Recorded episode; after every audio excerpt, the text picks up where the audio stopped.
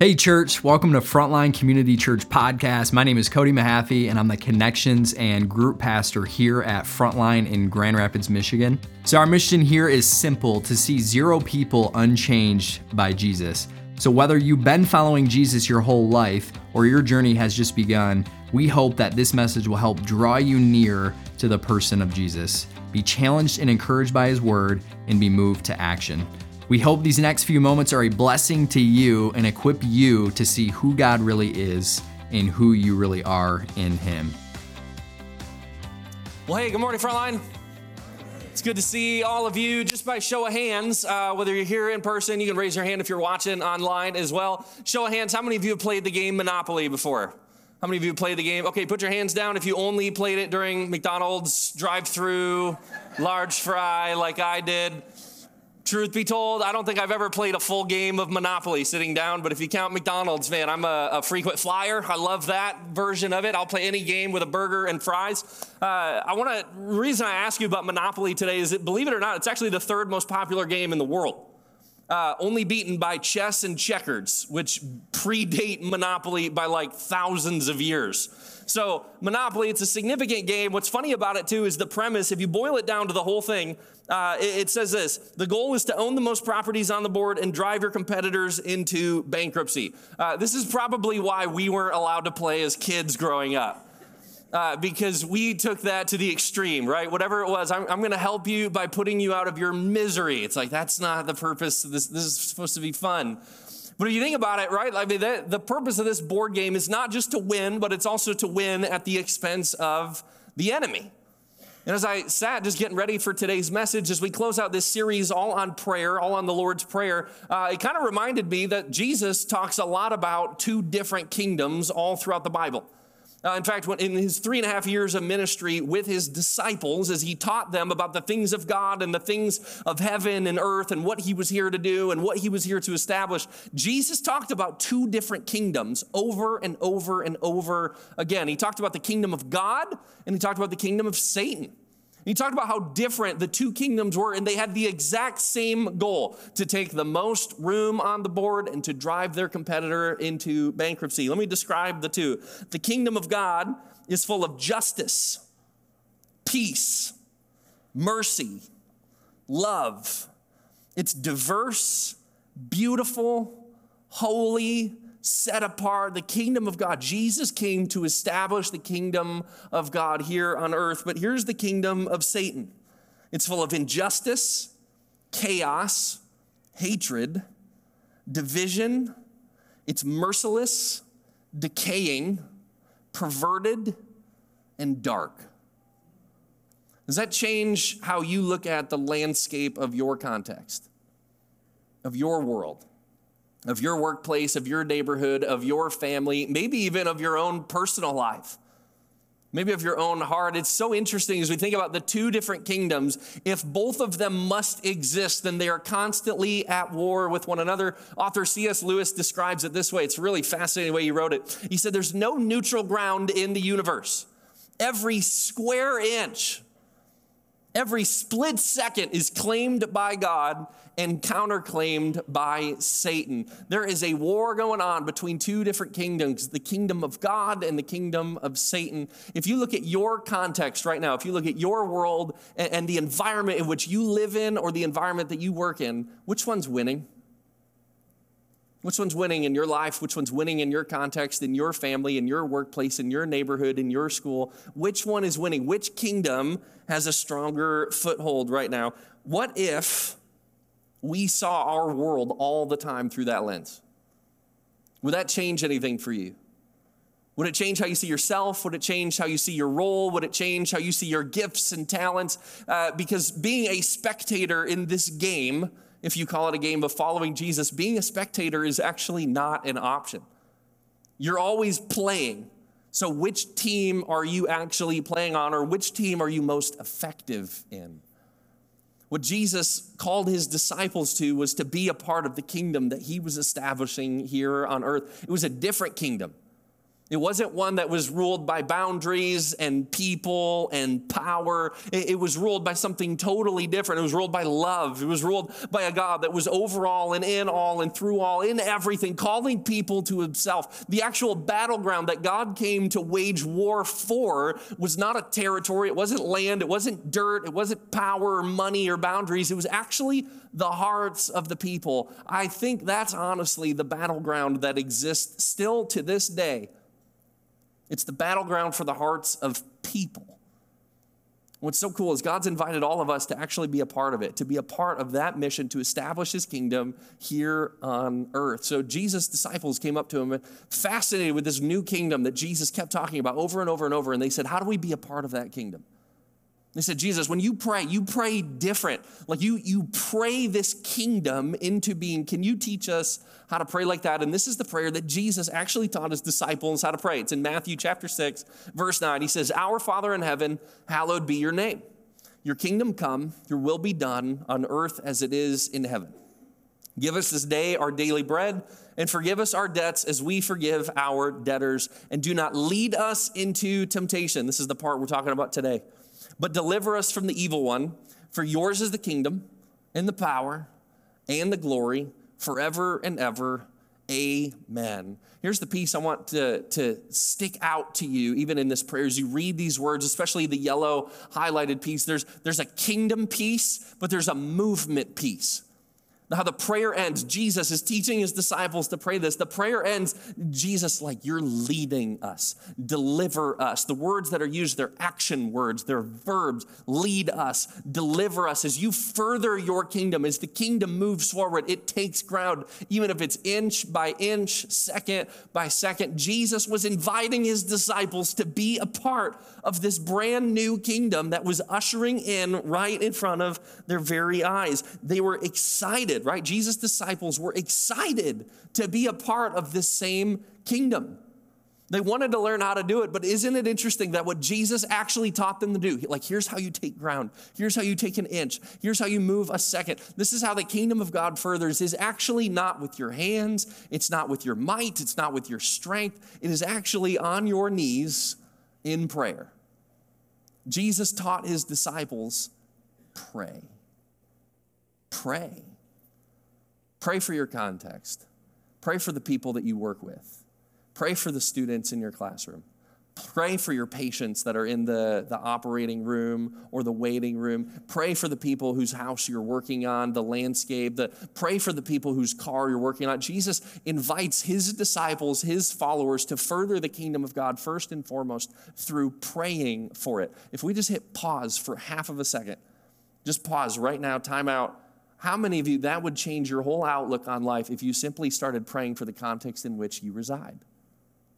Whether it's where you live or where you work or both, if you simply began, you just started praying for the lives and for the hearts of the people that are in your context that don't know Jesus, what could change in the spiritual atmosphere simply by getting on your knees in prayer and asking God, would you further the kingdom here? And you get specific and you start getting to know the neighbors and you start getting to know the people who lease the building next to you and, and you start praying specifically even if they don't know it for your coworkers who don't have a relationship with jesus. You start representing jesus in your context in places that maybe you go jesus isn't welcome in my context. He might not be but you are and if he lives in you and if he resides in you, then you get to manifest him to different people who don't have a relationship with him. How much would it change your entire world? Even more so, how much would it change the world of those that are around you that are living right now in the kingdom of Satan, as we described earlier? Their world is full of injustice, chaos, hatred, division. It's merciless, decaying, and dark. How many of them would be introduced to a brand new kingdom that could change their world for eternity? Simply by you just getting on your knees in prayer. How does God further his kingdom? He does it through people like you and me.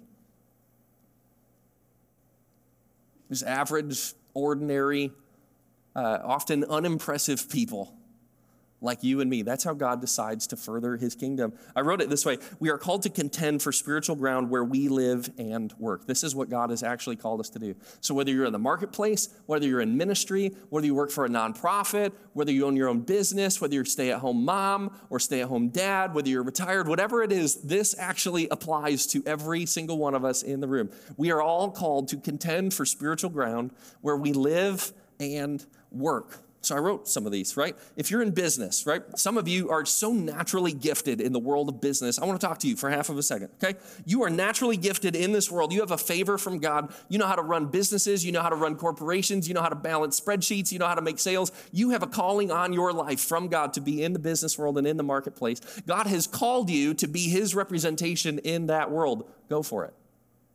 How about this one? Education. Some of you just have this incredible knowledge and ability to explain how things work and transfer knowledge that you have to other people.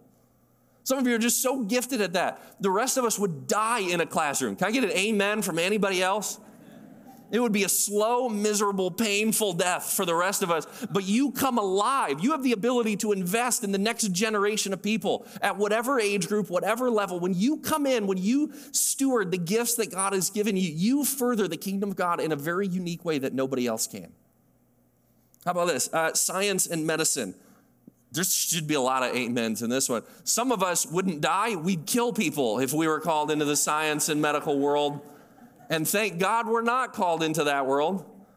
Some of you, that you just have the ability, you understand the human body, genetics, cancer, rehab, health. You understand how to walk with somebody, how to shepherd somebody, how to care for somebody, and encourage somebody and meet them in their anxiety or their fear or receiving one of the worst diagnoses they've ever received. God has gifted you to play a role in the medical community to further his kingdom.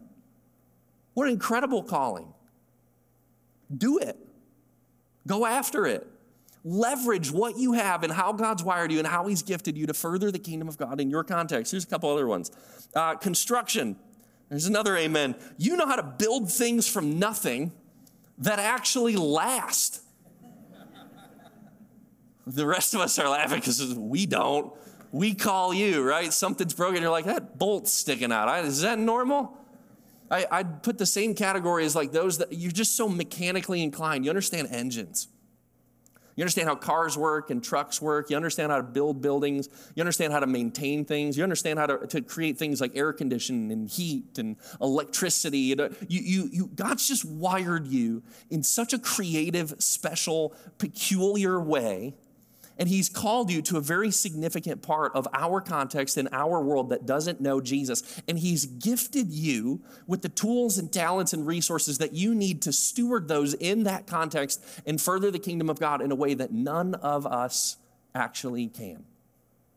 God's put that calling on your life.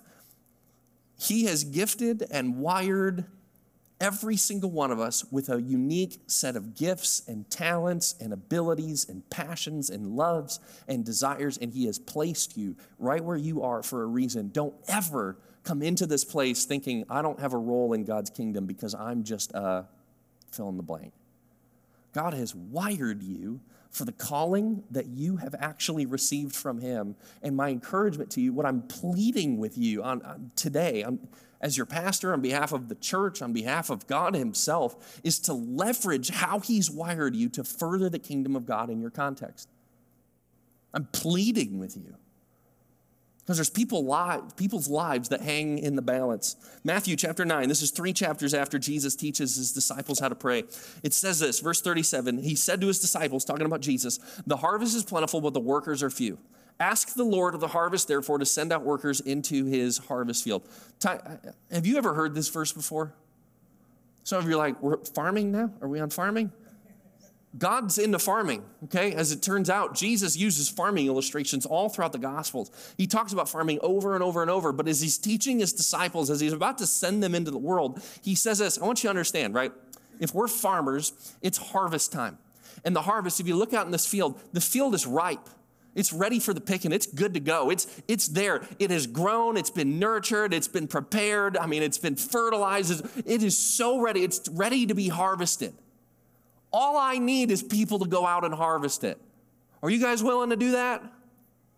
Jesus, looking at his disciples, he says, The harvest is plentiful, it's bountiful, it's full, it's loaded. All you have to do is walk out, and everywhere you go, you're going to bump into things that you can harvest. So, would you do that with me? That's what Jesus is asking his disciples. I think it's the exact same question that Jesus is asking of us today coming up to church, showing up to church is not about, you know, do I just do my thing and do my part and play the hour, hour and a half role that I have on a Sunday? Or do I come in and do I sing a couple songs and do I evaluate the sermon? Do I like it? Do I not like it? You know, as I leave, do I complain about the parking and the infrastructure and what? But is that church? Is that what God's boiled it down to? Or is it about reaching people with the gospel who are destined for an eternity without Him? That's what He's after. That's what he wants. If you're new, welcome, by the way. I'm glad you're here. This is the heart of our church. We, we want to reach our community. Can I blow your mind for just one second?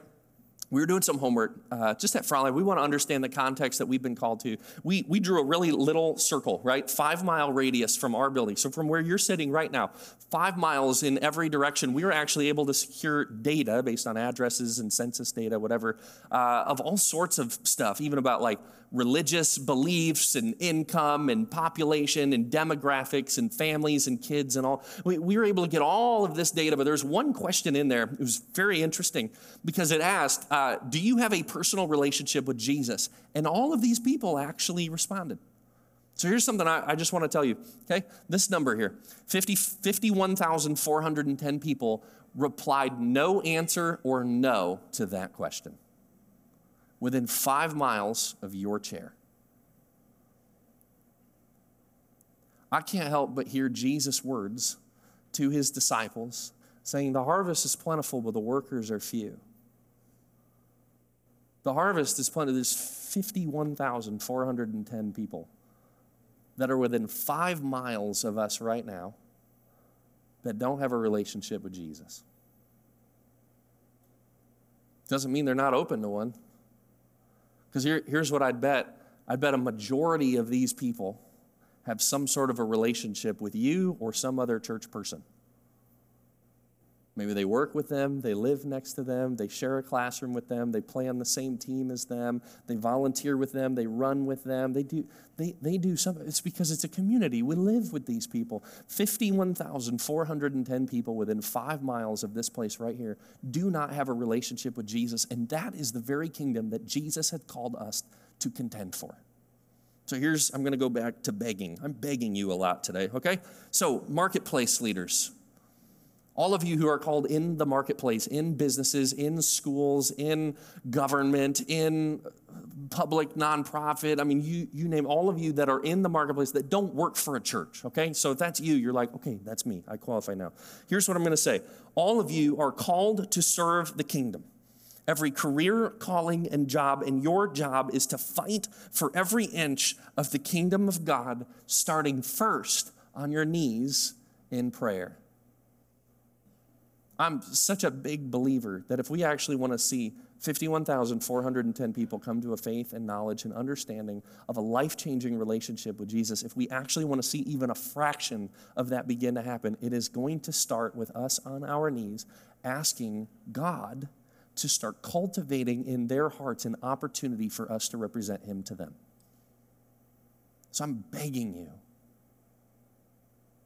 would you just pray for the people in your context? I mean, maybe even right now, pull out your phone, write out a note. Just pick one. Pick one person that you're willing to go after just to pray for God, God, give me an opportunity, give me an opportunity, give me an opportunity, not just to live a good life that reflects Jesus, although that's part of it, but to talk about Jesus, to pray on their behalf, to talk about your personal relationship with Jesus, to invite them to a relationship with Jesus.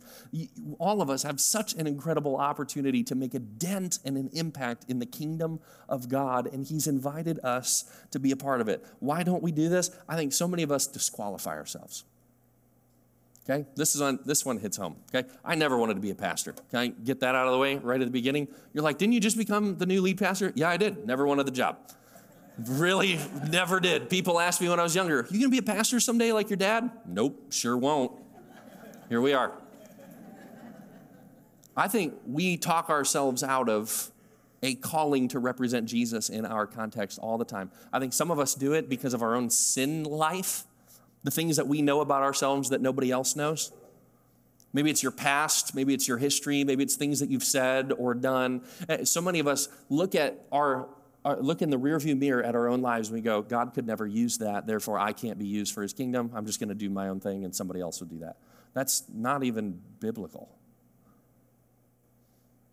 Jesus talks about a relationship with Him as a new start, it's a fresh start, it's a brand new beginning. And Jesus, when He went to the cross and died for you, He washed all of that away.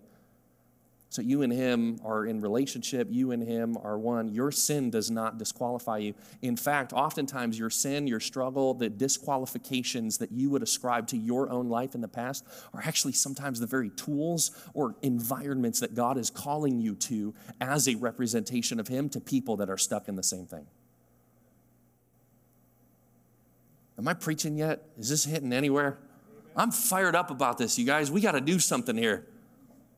How about this? Uh, sometimes it's our abilities. I think one of the worst things we can do in the kingdom of God is compare our own abilities to the abilities of another person. That kills us. You know what that does? It says, man, I, I, might be feeling this. God might be calling me to do something. Maybe I'm supposed to say something at work. Maybe I'm supposed to make a presentation. Maybe I'm supposed to go on a limb and go, can I just pray for you? You know, maybe, maybe you've prayed for people before and you have, you have this spiritual gift of healing. Like you've prayed and they got better. And you go, maybe I should take a risk and pray. And then you see somebody else do that and it goes way better. And you go, nope, I'm not doing that. I'm just going to let them do it. So often, as soon as we compare, as soon as we look horizontally, we disqualify ourselves, we pull ourselves out of the game, and we let somebody else do it. And what's happening is we have a whole group and a whole church of people who just aren't contending for the very souls that God has called us to go after. We just click back into neutral, but like C.S. Lewis said, there is no neutral ground. There's kingdom of God and kingdom of Satan. God is furthering his kingdom. He's invited us to be a part of it. Here's another one. I think this is so important. Two more age and season. There's way too many people that say this I missed it. It's not my season anymore. That's the younger generation season. That was when I was still working, or maybe now that I'm retired, I, I can't do that anymore. I'm not called to do that anymore. Can, can I just speak to you for a second? If, that, if that's you, if you say, I think I missed it, I, I think I'm too old now, or I, I, missed the bar, I missed the mark, whatever. Uh, you, you are positioned right now to have the biggest impact that you've ever had in your entire life if you will yield it and submit it to God.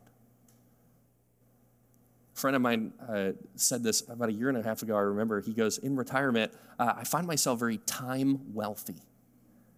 You have time. You haven't missed your season. In fact, the season that you are in right now, you are perfectly positioned to have an impact on the people that are around you. And you can leverage the gifts and the experience and the talents and the treasure that God has blessed you with over the course of your entire life for this moment right now to be a harvester that heads out and has a harvest for the kingdom of God. You have not missed your time. That's what the enemy would tell you. Time to, time to check out, time to disappear time to go away. Nobody's going to notice if you're gone. That is the words of the enemy. The, the words of God, of your creator. He's beckoning you, going, You're perfectly positioned. Everything in your life is built up to right now. You are perfectly positioned to have an impact. And remember, the best way to start to have an impact on the relationships in your life is to start on your knees in prayer.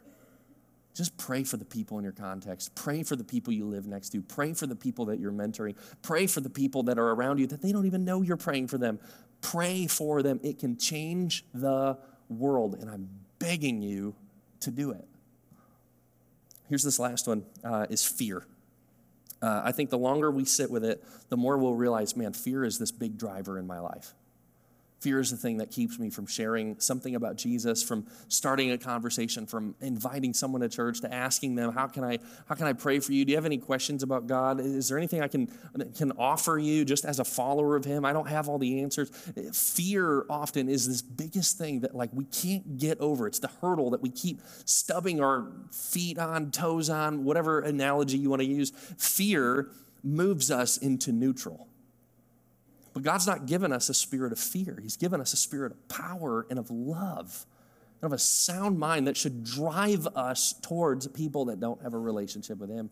I'm begging you, name the fear, submit it to God, and then say, I'll be a harvester for you, Lord.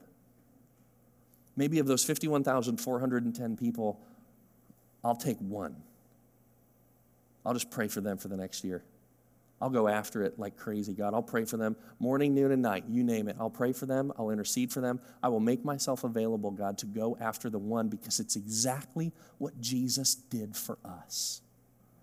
The whole purpose, the whole reason for this conversation is Jesus went to the cross. He died on the cross. He hung there to pay for your sins and my sins so that he could he could create the opportunity for us to actually have a relationship with him. And the calling he gives to those that say i'm going to put my faith and trust in jesus the calling he gives us is to go do that for somebody else.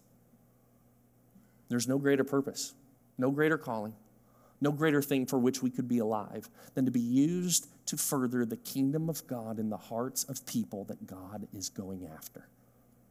And newsflash it's all of them can we do this together? I'm fired up about this, right? So now my intro's done. Let me get to point number two. Just kidding. If you're new, that's a joke. That's a joke. It's, I only have like 40 more minutes and then I'm done. So I promise. 1 Timothy chapter 4, verse 14, uh, Paul says this over Timothy. It's like his protege. He's developing him, and, and he says this Don't neglect your gift which was given you through prophecy when the body of elders laid their hands on you? Don't neglect the gift. Can I just say this to all of you? Please don't neglect the gift that God has given you to further his kingdom in your context. Don't neglect it. What we're going to do here in just a second uh, is we're going to invite uh, a, a, different group of people to actually come forward and we're going to lay hands on them.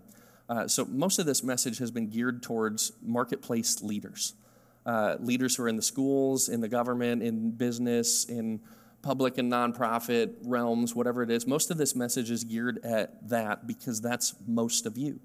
Uh, but as we close out this series today, uh, today we're calling it Commissioning Sunday. Uh, we really believe that there's a group of people in this context right now, here at our church, whether you're in person or watching online, we believe that there's a group of you that's actually called out of the marketplace into vocational ministry. We, we believe there's some of you that are called to serve God in the local church. And, and here's why this is a, a fun one for me to preach. Like I said, 90% of this message was geared uh, to, towards people that that doesn't, it's geared towards you if you're not called into vocational ministry. Because that's where most of us in this room live, work, play, That, that's our life. God's called us to the marketplace. I think what we need to do is to be activated in the marketplace. But then there's this other group of people that I have to talk to right at the end, and it's a group that I would have fallen under probably 10 years ago. It's a group that a couple other people have fallen under on our staff. Uh, it's a group that God calls out of the marketplace, out of the context in which they may be currently serving, into serving the local church in a unique or different capacity. That could be serving here in a local church like Frontline, that could be planting a church, that could be starting a ministry, that could be going overseas as a missionary. There's a group of you in here that I think God's already started tugging on your heart that maybe what you're called called to do is to preach, to teach, to shepherd, to steward, to counsel. There's a group of you in here that actually have a calling on your life to serve God in vocational ministry. And here's what we want to do I want to invite you to come forward in about like four minutes. And I want you to come up, and here's, here's what you might think Oh dear, I've been resisting this. I've been fighting this. I don't want to do this. What is this going to cost me? Are you saying I have to quit my job tomorrow? Are you saying I have to move houses or sell house or no. Everybody saying no. No. Here, here's what this is. Uh, what I'm about to invite all of us to do uh, is to adopt a posture of obedience to our Heavenly Father. And to say, God, my life is not my own. My life is yours. You bought it. You bought it on the cross. And so, as I've given my life to you, as I want to follow you, for, for the marketplace people in this room, your life is His. He's placed you and positioned you to have an extraordinary impact on the lives of people around you. The other group of you that goes, ah, I wonder if He might be calling me into vocational ministry. your life is His too. And if He wants to do that, you just have to trust Him. The uh, man on our staff, he hates attention like this, but I'm going to do it anyway. His name's Blake Hicks. And a lot of you know Blake. Blake serves as the executive pastor here at Frontline. He's also the executive pastor of the Zero Collective, which is this network um, that has been birthed to, to do what we're talking about doing, to reach and further the kingdom of God through churches in local context. So Blake, Blake was a marketplace leader. He was a business owner. He was very successful at what he did. He's great at it. He just thinks that way. He has gifts that way. He's talented just in that way. He, he's just, he's perfect in a marketplace setting. And, and, years ago, he felt the call that God put on his life to step out of the marketplace into church world. And for any of us that are on staff at church, so I'll pull back the curtain for you. We all have like a moment. We all have like that, man, I remember when God said that and put that on my heart or called me out of whatever. I remember when I first felt it or at a conference or it was during a sermon. All of us have like a moment. Well, Blake was obedient uh, to that calling that God put on his life. Let me fast forward right here. Here's what I would feel if I were Blake, right? Marketplace leader. I've, I've, I've done what I set out to do. I'm content. I'm happy. I'm fine. What Blake could have done is just coasted off and continued doing what he was doing. And what Blake would tell you, and I've lived this as well, is Blake would have been miserable. Miserable. Chasing the things of this world rather than the things of this kingdom. And God had very deliberately said, I'm moving you out of that over here. Blake, I just want you guys to hear this. Blake is one of the few people I can count less than one hand that have impacted my life in such a deep, transformational way on a marriage level, on a family level, on a pastoral level, organizational level. Blake has had a giant impact on my life, and I can't tell you how many stories of people here at Frontline and all throughout the Zero Collective have had a similar impact from him, and it all stems from his obedience. That's all he did. He was obedient. Where, what Blake's doing right now, is, this is only God can do this. What Blake's doing right now is he's leveraging his gifts and his talents and his abilities and his passions and his loves and his experience of decades in the marketplace. God said, Perfect. I'm taking that and I'm plugging it in in a local church context. And the impact is astounding. I think God's doing that in some of your lives. I really do. I've been praying for you. Our staff's been praying for you. A bunch of us, all throughout the Zero Collective, have been praying for you. So here's what I want to do um, I want to invite you uh, to come up right now. So if that's you, if you go, I think God might be doing something in my life. I don't know what it means. I don't know where I'm called. I don't know what I'm supposed to do, but I just feel like He has a call on my life for ministry. I just want to invite you to come forward. Go ahead and just kneel right up here in front. The rest of you, go ahead and stand up. We're not going to make this weird. We're not going to put anybody on the spot, but I just want to invite you to come forward. We're going to have our staff come forward, our prayer team come forward. We're just going to lay hands on you and pray over you and pray for discernment for you uh, because we are on this same journey together. God, we just want to yield to you. It is your life. It's the calling that you've given us to further your kingdom. So, uh, all of you, would you just extend a hand wherever you're at right now, uh, just as we pray over them, and then they're going to stay up here just for a little bit longer as our staff and team pray over them as well, okay? So, let's pray together. Uh, Father, we just come before you right now, and uh, the prayer that we pray over all of us, God, is our lives are yours. You paid for them on the cross. And God, I, I believe you have gifted this room with the gifts and the talents and the abilities and the spiritual giftedness that is needed for this next season for the season that we're in as a world, as a country, for the season we're in here in West Michigan, even in this church. God, you have placed a calling on the lives of leaders. Uh, some of them are called to the marketplace, others are called to serve you in vocational ministry. And so, God, what we do just right now is we just pray for the power of your Holy Spirit. We just pray that your Holy Spirit would come on all of these people, that you would give them the discernment that they need, that you would give them the power that they need. And God, that the rest of us in this church, in whatever our calling is, that we would be supportive, that we would commit to praying for them, that we would yield our lives to you, God, and we would also come alongside your church. You told us you're building your church. There's a harvest that is plentiful, it's ripe for the taking. Uh, so, God, we pray that you would raise up harvesters right now in this room, in ministry, and in the marketplace to make an impact on your kingdom. We pray this in Jesus' name, and all of God's people said together, Amen. We hope this message encouraged you to know who God is and who you are in Him. If you want to take a next step, visit frontlinegr.com slash next. We look forward to connecting with you there, and we'll see you back here next week.